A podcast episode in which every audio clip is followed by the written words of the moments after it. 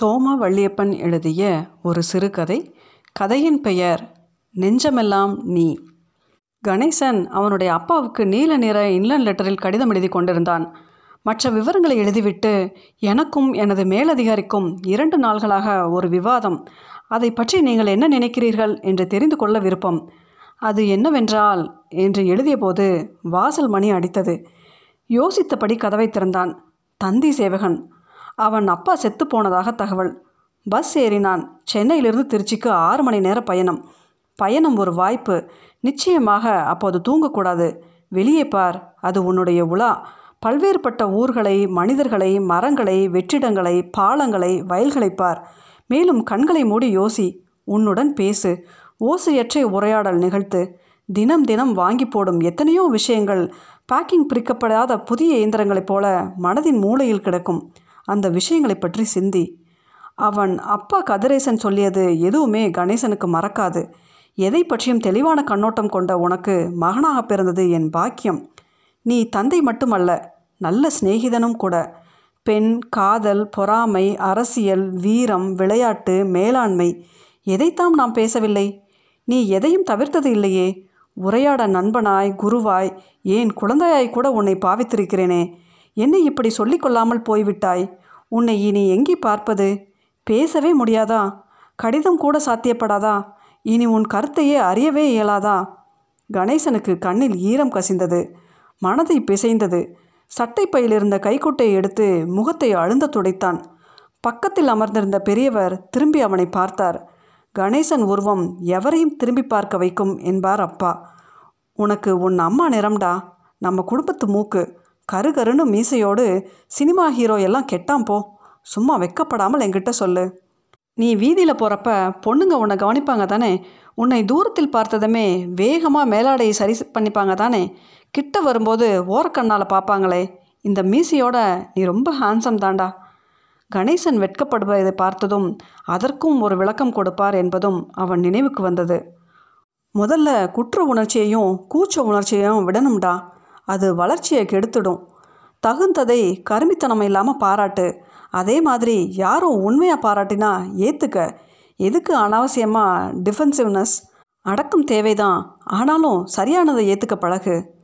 பேருந்து ஏதோ ஒரு ஊரில் நிற்க கொஞ்சம் பேர் இறங்கி புதியவர்கள் ஏறி அமர்ந்ததை கணேசன் கவனித்தான். வாழ்க்கையும் பயணம் போகிற மாதிரியே தான் இல்லையா? சிலர் புதுசாக வர்றாங்க. சிலர் வெளியேறி விடுவாங்க கூடவே பயணம் பண்ணிட்டு சொல்லிக்காமல் இறங்கி போயிடுவாங்க. அவன் அப்பா என்று சொன்னது நினைவுக்கு வந்தது. வெள்ளரிக்காய் வெள்ளரிக்காய் கட்டு ஒரு ரூபா சாமி வாங்கினான். கொண்டு சென்றிருந்த பாட்டில் தண்ணீரில் கழுவி விட்டு ஒன்றை சாப்பிட ஆரம்பித்தான். பின் சீட்டுக்காரர் நான்கு கட்டு மூன்று ரூபாய்க்கு கேட்டு பேரம் பேசி கொண்டிருந்தார். இது அப்பாவுக்கு சுத்தமாக பிடிக்காத விஷயம். ரிக்ஷாக்காரன் காய்கறிக்காரன் சாப்பாட்டு கேரியர் கொண்டு வரவன்கிட்ட எல்லாம் பேரம் பேசுவதற்கு ரொம்ப கல் மனசாக இருக்கணும்டா என்பார். தெரு திரும்பியதும் அவன் வீட்டு வாசலில் கூட்டம் தெரிந்தது. பந்தல் போட்டிருந்தார்கள். இவனுக்கு வழி விட்டார்கள். மூங்கில் கடிகளும் பச்சை ஓலைகளும் வெளியில் கிடந்தன. கூடத்தில் இரண்டு மரபெஞ்சுகளை ஒன்றாக சேர்த்து போட்டு அதன் மீது போர்வை விரித்து அதன் மேல் கணேசனுக்கு அடி வயிற்றில் வலித்தது. தாங்கவில்லை. கணேசன் அவர் அருகில் போய் கால் மாட்டில் உட்கார்ந்து கொண்டான். தலைமாட்டில் அவன் அம்மா. அதிகம் அழுதிருப்பாள் போல. முகமெல்லாம் வீங்கி பொட்டு களைந்து அருகில் தங்கை மீனா விசும்பியபடி கணேசன் கையை பிடித்தபடி இருவரும் கதறத் தொடங்க கணேசன் அப்பாவின் முகத்தை ஆழ்ந்து பார்த்தான். உறங்குவது போலும் சாக்காடு என்று வள்ளுவர் சொல்லியிருக்கிறார் பார்த்தாயா? சாகிறது அவ்வளவு சுலபமாடா? தூங்க போகிற மாதிரியா? அவ்வளோ கேஷுவலாக எடுத்துக்க முடியுமா? கேள்வி கேட்பார். பின்னர் அவரே அஃப்கோர்ஸ் எல்லா வேலையும் முடிஞ்சிடுச்சுன்னா எல்லாம் திருப்தியாக பார்த்தாச்சுன்னா ஈஸியாக போயிடலாம் தான் பொருட்காட்சிக்கு போகிறோம் நாலு மணி நேரம் ஆறு மணி நேரம் வேடிக்கை வினோதம் சாப்பாடு விளையாட்டு. எவ்வளோ நேரம் தான் செய்ய முடியும்? திரும்ப திரும்ப அதேனா? அது தண்டனை ஆகிடும் இல்லையா? ஒவ்வொன்றுக்கும் ஒரு சைக்கிள் டைம் இருக்குது எல்லாத்துக்கும் ஒரு முடிவு அவசியம். வெளியில் வரத்தான் வேணும். வயதாகி இறப்பதும் அப்படிப்பட்ட ஒன்று தான் விளக்கமாய் சொல்வார். கணேசனுக்கு சுந்தரசனை பார்க்க தூங்குவது போலத்தான் இருந்தது. அவர் லேசாக சிரிக்கிறார் போல கூட கணேசனுக்கு பட்டது. எதுக்கும் பயப்படாத. சந்திக்க வேண்டியதை சந்திக்கத்தான் வேண்டும். போய்விட்டு வா என்று பதினாறு வயதில் தனியாக பம்பாய்க்கு அனுப்பியவர் தைரியம் சொல்லியவர். நீச்சல் தானே கற்றுக்கொள்ளணும் என்று வீட்டு கிணறில் தூக்கி போட்டவர். மூன்றாவது எம்பளுக்கு மட்டுமே தானும் குதித்து தூக்கியவர். பத்தாயிரம் ரூபாய் பணத்தை பஸ் ஸ்டாண்டில் தொலைத்து விட்டு வந்ததற்கு நிதானமாக விவரம் கேட்டுக்கொண்டு கூட தேட வந்தவர். தேட மட்டும் செய்தவர்.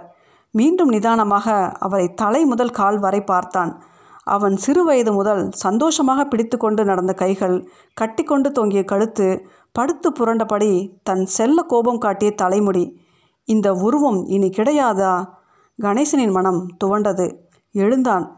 அவருடைய அறைக்கு சென்றான்.